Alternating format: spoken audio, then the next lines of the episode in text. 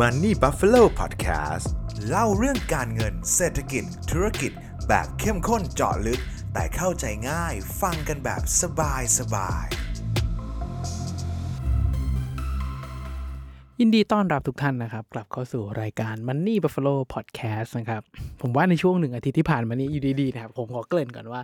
Podcast ที่มาที่ไปตอนนี้มันมาจากไหนนะครับ เพราะว่าจริงๆ เรื่องของประกันสังคมที่ผมเชื่อว่าทุกท่านน่าจะเห็นจากทางปกคลิปแล้วเนี่ยครับ คลิปประกันสังคมจริงๆ ผมทำมาประมาณ 4 เดือนแล้วครับในเรื่องกระแสว่าประกันสังคมจะติดลบไหมมันมีความเสี่ยงภัยใดๆบ้างหรือเปล่านะครับจริง ๆทำมาทำมาสักระยะหนึ่งแล้ว แล้วอยู่ดีๆ คลิปนั้นนะครับก็มีคนมาคอมเมนต์มีคนเข้ามาดูแบบเยอะขึ้น ผมก็ตกใจว่าเฮ้ยเกิดอะไรขึ้นนะครับแบบแรกที่เห็นผมก็เลยลองไปดูข่าวไปดูนู่นนั่นนี่นะครับก็เลยเห็นข่าวครับว่ามีสสนะครับท่านหนึ่งนะครับคุณสุพนัทสสกทมจากพรรคก้าวไกลนะครับได้มีการอภิปรายเรื่อง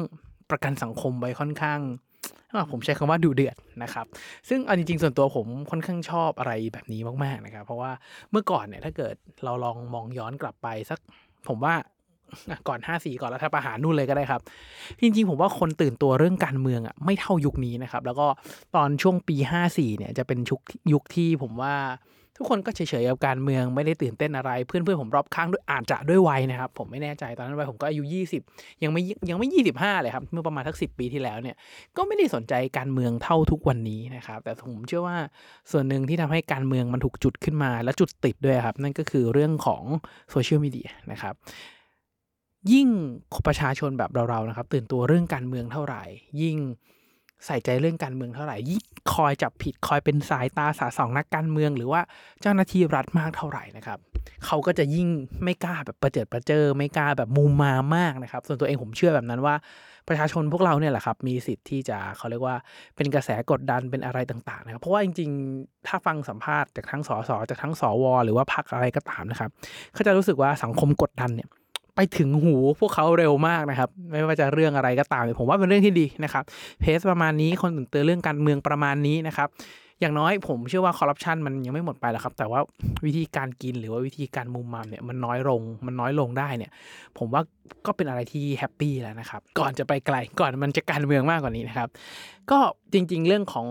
เอ่อประกันสังคมเนี่ยผมเคยจัดเต็มไปเมื่อประมาณสักสี่เดือนถ้าใครยังไม่เคยฟังนะครับ ลอง search เอ่อ YouTube ก็ได้นะครับว่าประกันสังคม Money Buffalo น่าจะขึ้นมาลิงก์แรกมี 3 0 0 0 0 0กว่าวิวครับคลิปนั้นนะครับ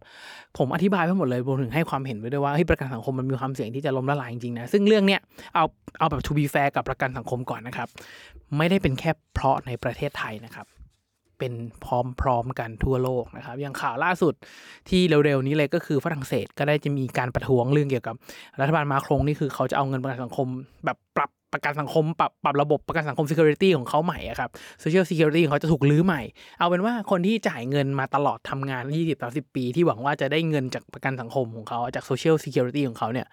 มันไม่ได้อย่างที่คิดมันได้น้อยลงนะครับ บางคนอาจจะต้องทำงานมากขึ้นทีนี้คือลุกฮือเลยครับ ซึ่งจะเห็นได้ว่ากระแสเรื่องของระบบบำนาญเรื่องของอะไรแบบนี้เนี่ยมันเป็นพร้อมๆ กันทั้งโลกอันนี้ to be fair กับทางประกันสังคมก่อนนะครับว่า มันเป็นปัญหาระดับโลก แล้วมันเป็นปัญหาเชิงโครงสร้างที่ถ้าไม่ทำอะไรนะครับ ระบบบำนาญมีปัญหาแน่ๆเราก็จะเห็นต่างประเทศเริ่มทำกันแล้ว นะครับ ทีนี้ผมขอกลับมาเจาะที่ทางสสสุพนัทพูดเลยแล้วกันนะครับเขาฝากคำถามไว้กับประกันสังคม 5 เรื่องนะครับ ซึ่งเป็นคำถามที่น่าสนใจ แล้วก็มีบางคำถามที่ผมเห็นด้วย มีบางคำถามที่ผมสงสัยแล้วกันนะครับ บอกไว้ก่อนว่าไม่ได้เทคฝั่งไหนนะครับไม่ได้เทคฝั่งสสฝั่งประชาชน หรือว่าไม่ได้เทคฝั่งกองทุนประกันสังคมเลย อันนี้เอาแฟกต์เรื่องของการเงินมาคุยกัน พอเอาแฟกต์เรื่องของการเงินมาคุยกันนะครับ จะผิดจะถูกทุกท่านตัดสินใจกันเองนะครับ มาที่ประเด็นแรกกันก่อนนะครับคำถามแรกเลยครับ ก็จั่วหุ้นตัวหนึ่งขึ้นมาเลยครับ หุ้นบางจากนะครับ BCP นะครับเขาบอกว่าตอนนี้เนี่ยมูลค่าการถือหุ้น BCP ของกองทุนประกันสังคมนะครับ สูงมากกว่า 7,000 ล้านนะครับ ถ้าไปดูสัดส่วนผู้ถือหุ้นในเว็บเซตเลยนะครับ ไปเปิดผู้ถือหุ้นใหญ่ 10 อันดับแรกของ BCP จะเห็นเลยนะคะว่ากองทุนสำนักงานประกันสังคมถือหุ้นเป็นผู้ถือหุ้นใหญ่อันดับ2นะครับถืออยู่เกือบเกือบๆประมาณ 200 ล้านหุ้น ถ้าเกิดเทียบกับมูลค่าปัจจุบันของ BCP นะปัจจุบันตอนนี้ก็ประมาณ 7,000 ล้าน โอเค ข้อมูลมาอย่างถูกต้องนะครับซึ่ง BCP ไม่ได้อยู่ในเซ็ต50นะครับในขณะที่การลงทุนอื่นก่อนหน้านี้ล้วนเป็นหุ้นที่มีศักยภาพทางกำไรต่อเนื่องอย่างชัดเจนมากกว่า ง่ายๆก็คือทำไมลง BCP เยอะจังทำไมลงบางจากเยอะจังทั้งที่มันเป็นหุ้นที่ไม่ได้แบบระดับเซ็ต50นะครับ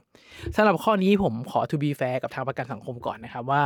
จริง ๆ แล้วผมคิดว่าข้อนี้อาจจะไม่ใช่ประเด็นสักเท่าไหร่นะครับอย่างแรกเลยก็คือ ถ้าเราไปดูงบการเงินของทาง BCP นะครับบางจากคอร์ปอเรชั่นปั๊มบางจากที่เราเห็นนั่นแหละครับจริง ๆ งบการเงินก็ไม่ได้ถือว่าเลวร้ายอะไรนะครับเออ สินทรัพย์รวมเพิ่มขึ้นเรื่อยๆนะครับรายได้เพิ่มขึ้นเรื่อยๆกำไรสุทธิมีแนวโน้มบวกมากขึ้นเรื่อยๆแล้วกันนะครับ แล้วตอนนี้ PE ของหุ้นอยู่ที่ประมาณ4เอ่อมีการจ่ายปันผลอย่างต่อเนื่องนะครับ อย่างปีล่าสุดถ้าเทียบกับราคาก็คือจ่ายประมาณ 6% not bad นะครับ not bad แล้ว PE ก็ค่อนข้างต่ำประมาณ 3-4%ถ้าเทียบกับหุ้นพลังงานหุ้นปิโตรเคมีปิโตรเลียมนะครับ ที่เป็นการค้าขายน้ำมันผลิตน้ำมันด้วยเนี่ย ผมว่าค่อนข้างโอเค แล้วประวัติการจ่ายปันผลก็มีการจ่ายอย่างต่อเนื่องนะครับ ออกมาเรื่อยๆ โดยเฉลี่ยก็บาทหนึ่งบ้าง 2 บาทบ้างนะครับ แล้วแต่ช่วงมีช่วงที่จ่ายตกหลุมไปหน่อยก็คือช่วงตอนโควิดนะครับปี 63นะครับที่มีการจ่ายแค่ 30 ตังค์แต่ว่าโดยเฉลี่ยเนี่ยก็จะมีการจ่ายบาทกว่าๆถึง 2 บาทเนี่ยเรื่อยๆนะครับทำให้ผมเลยคิดว่า ไอ้ประเด็นเรื่องการถือหุ้น BCP นี่ไม่น่าจะเป็นประเด็นเท่าไหร่ แล้วมันก็ไม่ใช่หุ้นที่แย่หรือว่าเลวร้ายอะไรนะครับ แล้วถ้าไปส่องพอร์ตของประกันสังคมในปี 2022 คือปีที่แล้วจริงๆเนี่ยเขาก็มีถือหุ้นที่หลากหลายนะครับ ไม่ว่าจะเป็น SCC ปตทเอ่อแบงก์กรุงเทพ CPO Advance นะครับ BDMs SCB K Bank นะครับ แล้วก็ BCP มาเป็นอันดับ 9 แล้วก็มี CRC ด้วย ดังนั้นผมก็เลยรู้สึกว่าเอาในแง่ของการลงทุนก่อน ในแง่ของการเป็นนักลงทุนนะครับ การที่เราเลือกจั่วหุ้นขึ้นมาสัก 10 ตัว แล้วอยู่ดีเราไปพุ่งเป้าเขาเลยว่าหุ้นตัวนี้ไออันดับ 9 ตัวเนี้ยถือเยอะไปเปล่าเนี่ย ผมแอบคิดว่ามันมันเป็นการโจมตีไปหน่อย แล้วผมก็รู้สึกว่าเมื่อเปรียบเทียบกับมูลค่าของพอร์ตประกันสังคมที่มีอยู่ประมาณสัก 2.2 ล้านล้านนะครับ เมื่อเปรียบเทียบกับเงินลงทุน 7,000 ล้านเนี่ยมันยังไม่ ประมาณสักสามเปอร์เซ็นเท่านั้นศูนย์ไม่ใช่สามเปอร์เซ็นครับศูนย์จุดสามเปอร์เซ็นเท่านั้นดังนั้น ถ้าเกิดเอาแบบ worst case scenario BCP เกิดปุ๊บบริษัทหายไปเหมือน Stark อะไรเงี้ยครับ มันก็มันก็จะส่งผลกระทบกลับมาที่พอร์ตการลงทุนประมาณจุดสามเปอร์เซ็นซึ่งเมื่อเทียบกองทุนขนาดใหญ่อย่างประกันสังคมที่จุดสามเปอร์เซ็นแล้วเนี่ย เอาจริงคือมันไม่ได้เยอะขนาดนั้นนะครับ แล้วผมก็มองว่าประกันสังคมเองการเลือกเลือกการมาถือหุ้นในลักษณะนี้มากขึ้นจริง ๆ ผมว่า ก็เป็นอะไรที่น่าสนใจนะครับ แต่ว่าถ้าดูจากสัดส่วนการลงทุนจริงๆเนี่ยก็ยังถือพวกพันธบัตรรัฐบาลเป็นแบบเกือบเกือบสองล้านล้านนะครับ คือง่ายๆเกือบหมดพอร์ตของเขาครับแทบจะไม่ถือหุ้นเลยมีเงินอยู่ในตลาดหลักทรัพย์เนี่ยไม่ถึง3ามแสนล้านนะครับทุกคน ถ้าเกิดเทียบแบบปริมาณเงินลงทุนของพอร์ตของเขาจริงๆ ก็น่าจะประมาณสักไม่ถึง 25%ด้วยซ้ำครับทุกคน พอไม่ถึง 15%ผมก็รู้สึกว่าเฮ้ยกองทุนใหญ่ขนาดนี้ เป็น โซเชียลซิเคียวริตี้ขนาดใหญ่ขนาดนี้ถือหุ้นไม่ถึง 15%ผมว่าเป็นอะไรที่ไม่ได้ไม่ได้ไม่ได้ไม่ได้เลวร้าย หรือว่าโหดร้ายจนเกินไปแล้วกันนะครับในมุมของผม แล้วผมก็รู้สึกว่า BCP ไม่ใช่หุ้นที่แย่อะไร แล้วก็ถืออันดับ 9 ไม่ได้ถือแบบแบบไม่ไม่ใช่ว่าแบบ BCP นี่ถือโดดอันดับหนึ่งมันถือเยอะมากแล้วปตท SCC ไม่ถือเลยแบบเนี้ยผมกับคิดว่ามันก็ค่อนข้างน่าเกลียดไปหน่อยนะครับแต่ว่าถ้าไปดูต้นทุนของเขาเขาก็เข้าได้ค่อนข้างสวยนะครับถ้าเป็นนักลงทุนแล้วยิ่งเป็นนักทุนสถาบันแบบนี้เข้าได้จังหวะแบบนี้ ผมว่าก็ไม่ใช่เรื่องที่เลวร้ายอะไร นะครับโอเคสำหรับประเด็นแรก ประเด็นที่ 2 อันนี้ก็น่าสนใจนะครับ อันเนี้ยเรียนกับทุกท่านตามตรงนะครับว่าผมเพิ่งรู้ ผมก็เลยไปเปิดรายงานของของกองทุนประกันสังคมครับตอนสิ้นปี 64 ผมพยายามหาตอนสิ้นปี 65 นะครับ มันยังไม่มีรายงานออกมา แต่ว่าสิ่งที่น่าสนใจก็คือประกันสังคมนะครับ ได้ใช้เงินทั้งหมด 1 2 0 0 0 0 ล้านนะครับ ไปจ้าง 10 บรจให้ลงทุนนะครับบรจละ 12,000 ล้านเท่ากันกลมๆ เป๊ะๆนะครับก็เลยเกิดคำถามว่า เอ้ยทำไมกองทุนประกันสังคมเนี่ยถึงใช้เงินตั้ง 1 2 0 0 0 0 ล้านเนี่ยไปเขาเรียกว่าไปจ้าง ไปจ้างบริษัทหลักทรัพย์เหล่านี้ลงทุน โดยแบ่งสัดส่วนเท่ากันเป๊ะๆเลยกองทุนเหล่านี้ก็เลยเกิดคำถามนะครับ สสสุวรรณก็ถามว่า แล้วกองทุนเหล่านี้เก่งเท่ากันพร้อมกัน เป๊ะๆเท่ากันแบบนั้นเลยหรือเปล่า นะครับทำไมถึงแบ่งเท่ากันในลักษณะนี้นะครับว่าถ้าเกิดใครไปมองเนี่ยก็จะแบ่งเป็นตราสารหนี้5กองนะครับแบ่งเป็นตราสารทุน 5 กอง ก็สัญญาก็คือมีตั้งแต่ปี 62จนถึงปี67ก็คือให้เวลาลงทุน 5 ปีนะครับมุมนี้ก็แอบไม่เห็นด้วยที่ไปโจมตีประกันสังคมเหมือนกันนะครับเอาจริง ๆ เพราะว่า มันจะมีเงินบางส่วนที่กองทุนประกันสังคมบริหารเอง และแน่นอนเขาบางส่วนเนี่ยในแง่หนึ่งถ้าเกิดเรามองว่าเราเป็นคนถือเงินขนาดใหญ่อยู่ เราก็ไม่อยากเอาเงินทั้งหมดไปเสี่ยงถูกไหมครับ แต่ว่าการที่เรากระจายไปในเท่า ๆกันเนี่ย แต่ว่าเรียนกับทุกท่านตามตรงนะครับว่า ผมก็ยังไม่เห็นสัดส่วนในการลงทุนว่าตราสารหนี้ที่เขาไปลงมีอะไรบ้าง เอ่อ ตราสารทุนของภาคบลจที่ไปลงทุนมีอะไรบ้างนะครับ แต่ว่าถ้าดูจากรายชื่ออย่างกองทุนตราสารทุนขออนุญาตเอ่ยชื่อนะครับ มีของกสิกรไทยพาณิชย์กรุงไทยวัน UOB ทั้ง 5 กองนี้นะครับ ทั้ง 5บลจเนี่ยไม่ถ้าเกิดใครลงทุนกองทุนในหุ้นไทยมาเรื่อยๆเนี่ยจะเห็นว่าทั้ง 5 ชื่อเนี่ยไม่ได้ลงทุนในหุ้นไทยแย่เลยนะครับเขาจะมีกองที่เป็นเหมือน high performance ของเขาอยู่นะครับ ผมก็เลยอาจจะคิดว่าอาจจะเข้าข้างประกันสังคมหน่อยๆว่าประเด็นนี้ก็ไม่น่าจะเอามาเล่นสักเท่าไหร่นะครับว่า เขาคัดเลือกอย่างไร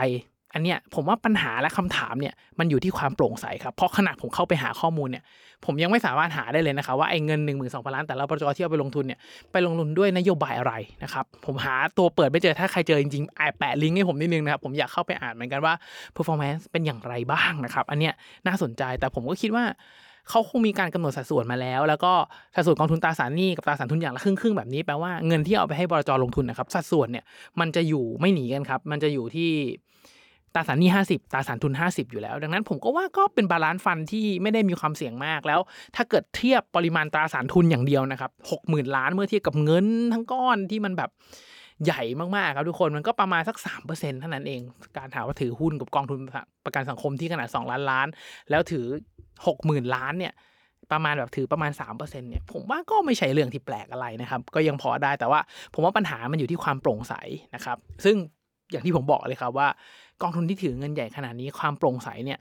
ควรจะเขาเรียกว่าน่าจะควรแบบถ้าในภาษากฎหมายคือให้สิ้นสงสัยอะครับว่า ว่ามันไม่มีดาวไม่มีคำถามอะไรเพราะเงินคุณใหญ่จริงๆแล้วถ้ากองทุนมีปัญหาขึ้นมาจริง ๆ มันส่งผลกระทบกับคนจำนวนมากดังนั้นความโปร่งใสเป็นเรื่องที่สำคัญมากครับแล้วผมเชื่อนะครับว่า ถ้าเกิดมีการกดดันจากทางสังคมไปเรื่อยๆนะครับหลังจากที่เราลงแบบให้เขาทำงานเป็นข้าราชการนู่นนั่นนี่พอกดดันไปเรื่อยๆเนี่ยทุกอย่างมันจะเริ่มดีขึ้นครับคนทำงานอยู่จะโกงหรือจะทำอะไรจะขี้เกียจทำอะไรเนี่ยเขาจะเริ่มแบบหน้าบางนิดนึงนะครับเขาก็จะเริ่มเปิดเผยเอกสารมากขึ้น ทุกท่านเห็นได้ว่าพอมีการอภิปรายในสภาเรื่องของประกันสังคม แล้วมันกระทบกับปากท้องของเรานะครับ ทุกสื่อเล่นพร้อมกันหมด ข้อมูลหลาย ๆ อย่างที่คนไม่เคยสนใจไม่เคยรู้ไม่เคยมีเนี่ยมันเริ่มออกมาให้เราเห็นถูกไหมครับ อันนี้น่าสนใจมาก ๆ นะครับข้อ 3 มันจะต่อเนื่องกับเรื่องของความโปร่งใสนะครับว่า คนที่มาตัดสินใจแล้วลงลายเซ็นในประกันสังคมเนี่ยว่าเซ็นเงินระดับระดับเท่ากับ 2 ล้านล้านเนี่ยเซ็นแกลกเซ็นแก๊ปไปลงทุนนู่นนั่นนี่ได้เนี่ยคือใครนะครับเขามีความเชี่ยวชาญแบบไหนนะครับ ตามนั้นเลยครับ ไม่เคยมีการเปิดเผย ไม่เคยมีการบอกว่าผู้กองเอ่อผู้จัดการกองทุนเป็นใครมีประสบการณ์แบบไหนเคยบริหารเอ่อโซเรนฟันที่ไหนมาบ้างหรือเปล่า หรือมีประสบการณ์ในการบริหารกองทุนขนาดใหญ่ขนาดนี้มาก่อนหรือเปล่านะครับ อันนี้ก็เป็นเรื่องของความโปร่งใสนะครับ ซึ่งก็คงยังไม่ยังไม่บอกว่าใช่หรือไม่ใช่ไปก่อนนะครับในแง่ของนักลงทุนก็เหมือนกัน มันมีถูกมีผิดมีพลาดกันได้แล้ว ผลยังไม่ออกนะครับผมก็รู้สึกว่ามันก็จะไปกล่าวหาเขาเนี่ยครับก็ไม่ถูกนะครับ แต่ว่าเป็นเรื่องของความโปร่งใสเลยครับ ข้อ 2 กับข้อ 3 นี่คือชัดเจนว่าเอกสารต่างๆ เรื่องของความโปร่งใสต่างๆเนี่ยมันไม่โฟล์ครับพอมันไม่โฟล์ปุ๊บมันเกิดตั้งคำถามได้ แล้วประชาชนทุกคนผมรู้สึกว่าการตั้งคำถามเนี่ยเป็นสิ่งที่ดีนะครับ แล้วมันจะทำให้คนที่อยู่ในอำนาจคนที่อยู่ในระบบต่างๆเนี่ยเขาสามารถพัฒนาแล้วก็ปรับเปลี่ยนได้ ซึ่งประกันสังคมนี้ผมเชียร์เลยครับว่าอยากให้เขาเปิดเผยข้อมูลเยอะๆนะครับมีอะไรผิดพลาดพลาดประการใดจะได้ แก้ไขได้ทันนะครับ ข้อที่4นะครับผลตอบแทนต่ำกว่ากองทุนในตลาดมากๆจริงๆเอาจริงๆนะครับ ข้อนี้ผมก็มีความไปแอดว่าไม่เห็นด้วยอยู่เหมือนกันไม่ไม่เห็นด้วยกับทางคุณสสสุพนันท์นะครับอันนี้ต้องขออภัยเลย คือต้องต้องต้องเข้าใจภาพของกองทุนประกันสังคมก่อนครับว่า เราจะเอากองทุนขนาดใหญ่อย่างกองทุนประกันสังคมอะมาเทียบกับกองทุนรวมทั่วไปนะครับ เป็นไปไม่ได้ครับ อันเนี้ยถ้าเกิดเอาแบบ to be fair กับประกันสังคมด้วยคือ ด้วยกองทุนขนาดใหญ่ขนาดเนี้ยทุกคนลองคิดดูนะครับว่ามีเงินระดับ 2 ล้านล้านนะครับไปทุ่มตลาดหรือไปเทในตลาดอะไรเนี่ยกองทุนมันใหญ่กว่าตลาดหุ้นอีกนะครับ คิดดูว่าถ้าเกิดไปไปไปเทใส่เข้าไปในตลาดหุ้น เข้าซื้อหุ้นกระจุยกระจายตลาดหุ้นวิ่งกันหน้ามืดหน้ามัวเลยนะครับ แล้วเวลาจะขายเนี่ยนักลงทุนขนาดใหญ่มากๆเนี่ย เขาขายไม่ได้นะครับ ดังนั้นวิธีในการลงทุนวิธีในการคัดเลือกลงทุนหรือวิธีการเข้าซื้อตราสารนี้เนี่ยเขาไม่ได้มานั่งซื้อเก็บในตลาดเหมือนกับนักลงทุนแบบเราหรอกครับ แต่ว่าเขาจะต้องแบบเขาเรียกว่ามีดีลครับมีดีลที่แบบดีลใหญ่แล้วก็เหมาล็อตมาเลย แล้วก็เข้าถือเป็นช่วงๆเป็นล็อตดังนั้นท่านจะเห็นได้ว่าเงินส่วนใหญ่มันเลยไปอยู่ที่พันธบัตรรัฐบาลครับ เพราะว่าเงินขนาดนี้มันมันไม่มีที่ไปแล้วการไปลงทุนหลักทรัพย์ต่างประเทศ มันก็ยังไม่ได้เปิดให้ทำมากขนาดนั้นนะครับ ดังนั้นทุกท่านก็จะเห็นได้ว่า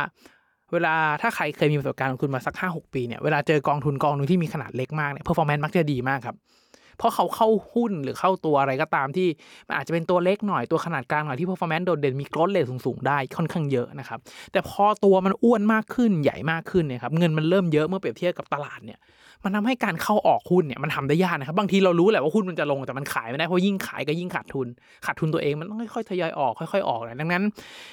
จากประสบการณ์ผมแล้วกันนะบริหารพอร์ตตัวเองเนี่ยบริหารพอร์ตพอร์ตหลักแสนกับหลักล้านอะมีวิธีการบริหารคนละแบบ หลักล้านทำกำไรแบบยากกว่าครับ อย่างเช่นจะเอาหนึ่งแสนขึ้นมาเป็นสองแสนบอกทุกคนเลยครับว่าไม่ยาก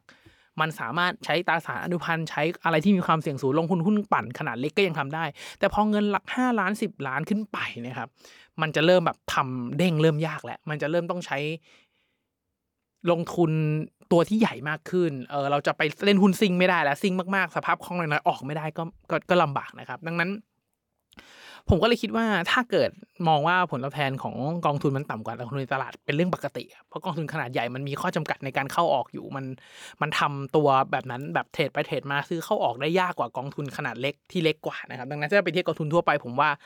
ไม่เหมาะสมเท่าไหร่ แต่ว่าถ้าเกิดถามว่าเขาควรจะมีการเปลี่ยนนโยบายการลงทุนให้ไปลงต่างประเทศได้เยอะขึ้นไหมไม่ใช่ถือแค่พันธบัตรรัฐบาลดอกเบี้ย2-3%ขนาดเยอะแบบนั้นไหมเอ่อควรปรับปวดสัดส่วนลงทุนในหุ้นที่เป็นพวก defensive stock มากขึ้นไหมเรื่องของ defensive stock มากขึ้นไหมผมว่าก็ผมเห็นสมควรว่าควรนะครับเพราะว่า เรารู้อยู่แล้วว่าระยะยาวยังไงตลาดหุ้นมันก็วิ่งถูกไหมครับมันก็ขึ้นไปตามขนาดเศรษฐกิจนะถึงแม้ว่าเศรษฐกิจไทยมันจะไม่ได้มีแบบ the แบก ที่มันแบบเบรกแบกเศรษฐกิจให้มันแบบไปข้างหน้าได้แบบก้าวกระโดด ไม่มีหุ้น tech ไม่มีหุ้น AI ไม่มีไม่มีไม่ค่อยมีอะไรที่มันอยู่บนแบบ mega trend ใหม่ของโลกครับ แต่ว่ามันก็จะเติบโตในแบบธุรกิจที่มาชัวร์แล้วนะครับ ซึ่งมันส่วนตัวเองผมมองมองภาพบวกมากกว่าตราสารหนี้นะครับ แต่ว่าจะเข้าจะออกอย่างไรเม็ดเงินขนาด 2 ล้านล้าน มันขยับทีนึง มันแบบมันเหมือนปลาวานสะเทือนบ่อน้ำเลยครับ มันก็ต้องระวังด้วยนะครับ ส่วนเรื่องที่5นะครับก็เรื่องของเอาง่ายๆ คือเรื่องของกระแสเทรนด์เรื่องของผู้สูงอายุเรื่องของคนแก่ที่มากขึ้น คนทำงานน้อยลง คนจ่ายเงินเข้าประกันสังคมน้อยลง คนเบิกเงินจากประกันสังคมมากขึ้นมันจะทำให้กองทุนติดลบในอีก 30 ปี จริง ๆ เรื่องนี้เป็นเรื่องที่แบบทั่วโลกคุยกัน แล้วก็ประกันสังคม ก็เป็นประเด็นที่ถูกจ้องมองเรื่องนี้มาอย่างมากนะครับ ซึ่งถ้าถามว่าประกันสังคมเรื่องระบบของมันล้าหลังหรือเปล่า แอบบอกว่าล้าหลังพอสมควรนะครับ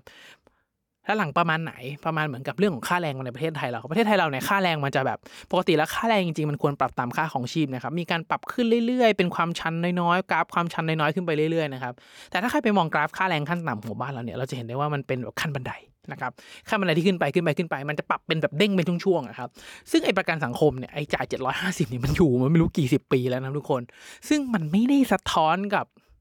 living cost หรือ living standard เลย เราถูกคิดเรื่องนี้อะทั้งหมดสักสักยี่สิบปีที่แล้วว่า คนเกษียณจ่ายเงินเข้าประกันสังคมสิบห้าปี น่าจะได้เงินเดือนละสามพันแล้วอยู่ได้ยี่สิบปีที่แล้วสามสิบปีที่แล้วอาจจะอยู่ได้ครับ แต่วันนี้เนี่ยมันอยู่ไม่ได้ ค่อนข้างชัดว่าอยู่ไม่ได้นะครับ แล้วผมเชื่อว่าตอนที่เขาจัดตั้งกองทุนประกันสังคมขึ้นมาเนี่ยเขาไม่ได้คิดหรอกครับว่าประชากรมันจะเปลี่ยนรูปทรงจากวัยทำงานเยอะ จนปัจจุบันตอนนี้เข้าสู่สังคมผู้สูงอายุ ณ วันนั้นที่ตั้งกองทุนอะไม่ได้คิดแบบนั้นแน่ๆนะครับ ดังนั้นปริมาณการจ่ายเงินในกองเขาคงไม่ได้คิดถึงว่า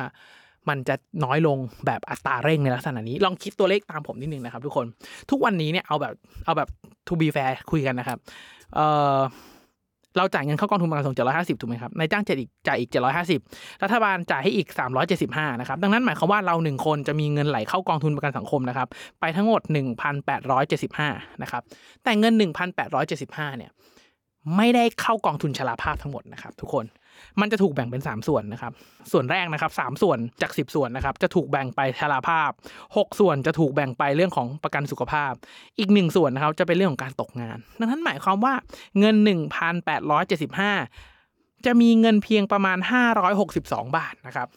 62.5 บาท ไหลเข้าไปกองทุนชราภาพทุกเดือน ผมก็เลยลองไปคำนวณมา สมมุตินะครับว่าเราเริ่มทำงานอยู่ 25 เราจ่ายกองทุนประกันสังคมจนถึงอายุ 40 แล้วเลิกเป็นสมาชิกแล้วได้บำนาญ3,000 บาทนะครับแล้วเรารับบำนาญไปจนถึงอายุไข 85 ปีเลยนะครับลองคิดเลขตามผมนิดนึงนะครับ ตั้งแต่อายุ 85 รวมทั้งเรานายจ้างรัฐบาลจ่ายเงินเข้ากองทุนประกันสังคม 562.5 บาทนะครับสมมติว่ากองทุนประกันสังคมทำผลตอบแทนเฉลี่ยได้ที่ 4%ระยะยาวนะครับเราจ่ายเข้าไป 562.5 บาททุกเดือนทุกเดือนผลตอบแทน 4%ใส่ไปนะครับ ตลอด 15ปีเนี่ยเราจะมีเงินในกองทุนการสังคม1 4 0 0 0 0บาทจากเงินส่วนที่เราจ่ายเข้าไปรวมรัฐรวมนายจ้างนะครับ ถ้าเกิดกองทุนทำได้5%เปอร์เซ็นเงินก็จะมีประมาณแสนห้าทุกคนลองคิดตัวเลขนี้ดีๆนะครับ ตอนอายุ 40 เป็นต้นมาพอเราเลิกเป็นสมาชิกประกันสังคมปุ๊บ เราจะได้เงินเดือนละ 3,000 บาทนะครับ3,000 บาทจากเงินที่เราวางไว้กับประกันสังคม ในส่วนที่เราใส่เข้าไปเนี่ยประมาณ แสนห้าถูกไหมครับ เงินเดือนละ3,000บาทคูณ12มันเท่ากับ36,000ถูกไหมครับ36,000เมื่อเทียบกับเงินต้นที่อยู่ในประกันสังคมคือแสนห้าทุกท่านเห็นความไม่เมคเซนของตัวเลขไหมครับว่าเงินมีแสนห้าเนี่ยถ้าจะไม่ให้เงินก้อนนี้มันลดลงเลยเนี่ยแปลว่ากองทุนจะต้องทำผลตอบแทนได้ประมาณสัก 24%ถึงจะได้เงินปันผลหรือดอกเบี้ย 36,000เอามาจ่ายให้กับผู้ประกันตนนะครับซึ่งในแง่ของการลงทุนแล้วมันเป็นไปไม่ได้มันจะไม่เกิดขึ้นครับทุกคน ดังนั้นหมายความว่าด้วยโมเดลที่กองทุนประกันสังคมคิดออกมานะปัจจุบันตอนนี้นะที่เราใช้กันอยู่นะครับเป็นโมเดลอยู่บนพื้นฐานที่ว่ามีคนจ่ายเงินเข้ากองทุนเรื่อยๆเรื่อยๆ และมีคนถอนเงินออกน้อยกว่าที่คนที่จ่ายเข้า ซึ่งมันจะไม่ใช่ assumption ที่เกิดขึ้นในอีก 10 15 ปีด้านหน้าแน่นอนนะครับ ในอีก 30 ปีด้านหน้าผมเชื่อว่าก่อนคนที่เบิกเงินออกจากประกันสังคมจะเยอะกว่าคนจ่ายเข้า พอเป็นแบบนั้นนะครับโมเดลที่คิดมาที่เราใช้กันอยู่ณปัจจุบันตอนนี้เนี่ยมันเลยเจ๊งกันทั้งโลก มันเลยเป็นที่มาว่าทำไมระบบบำนาญของทั่วโลกตอนนี้เนี่ยมันถึงมีปัญหาครับ เพราะว่า assumption ตัวนี้มันเปลี่ยนแล้วเมื่อ 30 ปีที่ถูกคิดขึ้นมา เขายังไม่ได้ใส่ assumption ตัวนี้ไป มันมีความไม่ make sense ของตัวเลขอยู่นะครับดังนั้นเป็นการบ้านตัวโตๆให้กับกองทุนประกันสังคมต้องทำการบ้านอย่างหนักเลยครับ ถ้าถามว่าตอนนี้กองทุนประกันสังคมติดลบหรือเปล่า ผมบอกเลยนะครับว่าไม่มีปีล่าสุดมีติดลบนิดหน่อยนะครับจากเรื่องของการขาดทุน mark to market ของตราสารหนี้ที่มีการปรับลดอัตราดอกเบี้ยนะครับแต่ถ้ากองทุนประกันสังคมไม่ทำอะไรเลยนะครับและยังดำเนินโมเดลนี้อยู่เนี่ยทุกท่านเห็นแล้วว่าความไม่ make sense ของตัวเลขมันมี ทุกวันนี้ที่กองทุนประกันสังคมมันยังมีตัวเลขเพิ่มขึ้นได้เนี่ยมันไม่ได้มาจากผลตอบแทนนะครับแต่มันยังมาจากที่มีคนจ่ายเงินเนี่ยเข้าไปเรื่อยๆ มากกว่าคนที่ถอนออกอยู่ ดังนั้น เงินที่เพิ่มขึ้นไม่ได้มาจากผลตอบแทน ไม่ได้มาจากสัดส่วนประชากรที่ดีนะครับ เราน่าจะได้เห็นในอนาคตการปรับเปลี่ยนทั้งเรื่องของการจ่ายเงินที่มากขึ้น ซึ่งมีข่าวไปแล้วช่วงต้นปี ซึ่งเป็นที่มาของ 4 คลิปเมื่อ 4 เดือนก่อนที่ผมทำนะครับว่าทำไมเขาต้องปรับเพิ่มจาก 750 เป็น 1,150 แล้วเดี๋ยวเราก็น่าจะได้เห็น move ต่อไปอย่างเช่นนะครับการขยายอายุเกษียณจาก 60 เป็น 62เอ่อ อย่างเช่น การปรับนโยบายการลงทุนให้มีการกระจายการลงทุนที่ต่างประเทศมากขึ้น มีการถือหุ้นได้มากขึ้น ซึ่งเป็นดาบสองคมนะครับทุกคน ถ้าความโปร่งใสยังไม่มีการลงทุนยังไม่แบบ clarify ชัดเจนขนาดนี้การไปลงสินทรัพย์ที่เสี่ยงมากขึ้น อาจจะส่งผลลบกับกองทุนได้มากขึ้น ดังนั้นถ้าเกิดเปิดน่านน้ำในการลงทุนให้ไปต่างประเทศได้มากขึ้น ลงตราสารหนี้ต่างประเทศได้มากขึ้นแล้ว ลงหุ้นได้มากขึ้นด้วยหุ้นต่างประเทศได้มากขึ้นด้วย แต่ไม่มีการตรวจสอบไม่มีความโปร่งใส เราไม่ได้มือดีมาบริหารกองทุนจริงๆเนี่ยก็อาจจะมีปัญหาในอนาคตได้เหมือนกันนะครับ ไม่รู้นะครับว่าเพื่อนๆ คิดเห็นอย่างไรกับประเด็น 5 ประเด็น5อิชชูที่คุณสสสุวรรณัทเนี่ยได้เรสขึ้นมา มีทั้งประเด็นที่ผมเห็นเห็นด้วย และไม่เห็นด้วยนะครับ ไม่ว่าทุกท่านจะคิดเห็นยังไง อยากให้คอมเมนต์พูดคุยกันนะครับ อยากให้มาแชร์กันว่า ผมคิดถูกคิดผิดประเด็นนี้เห็นด้วยประเด็นนี้ไม่เห็นด้วยอย่างไรนะครับ อยากให้คอมเมนต์อย่างสร้างสรรค์พูดคุยกัน เพื่อต่อยอดปรับพอร์ตการลงทุน เพื่อไปติดตามข่าวสารการลงทุนของทุก ๆ ท่านเองนะครับ ถ้าใครคอมเมนต์มาแบบดูดูแบบไม่ค่อยไม่ค่อยดีเท่าไหร่ผมขออนุญาตบอกแล้วก็ลบเลยละกันนะครับ ผมเชื่อว่าประเด็นนี้น่าจะเป็นอิชชูที่หลาย ๆ คนน่าจะพูดคุยกันแต่อยากให้คอมเมนต์อยู่บนความสร้างสรรค์แล้วก็เอาข้อมูลไปต่อยอดได้นะครับ เพราะว่าผมเชื่อว่าผู้ฟังทุกคนในนี้ ส่วนทุกคนล้วนมีส่วนได้ส่วนเสีย ไม่เป็นนายจ้างจ่ายเงินเข้าประกันสังคมให้กับลูกจ้างก็เป็นลูกจ้างที่จ่ายเงินเข้าประกันสังคมอยู่ดังนั้น เรามีเป็นผู้ส่วนได้ส่วนเสียด้วยกันทั้งคู่นะครับแล้วถ้าเราตื่นตัวเรื่องเหล่านี้มากเท่าไหร่ การกระทำของเจ้าหน้าที่รัฐผู้ที่มีอำนาจเนี่ยเขาก็จะไม่ได้มุมมามากอย่างที่เราคิดละกันนะครับ สุดท้ายนะครับ ถ้าใครมองว่าคลิปนี้เป็นประโยชน์ อยากจะรบกวนทุกท่านจริงๆครับ ให้กดไลค์กดแชร์กด subscribe ในทุกๆช่องทางที่ทุกท่านรับฟังนะครับ เพื่อเป็นกำลังใจให้กับตัวผม เป็นกำลังใจให้กับทีมงานมันนี่บัฟฟาโลนะครับเพื่อตั้งใจผลิตชิ้นงานดีๆ ต่อไปนั่นเองนะครับยังไงก็ขอให้ทุกท่านโชคดีกับการลงทุนนะครับ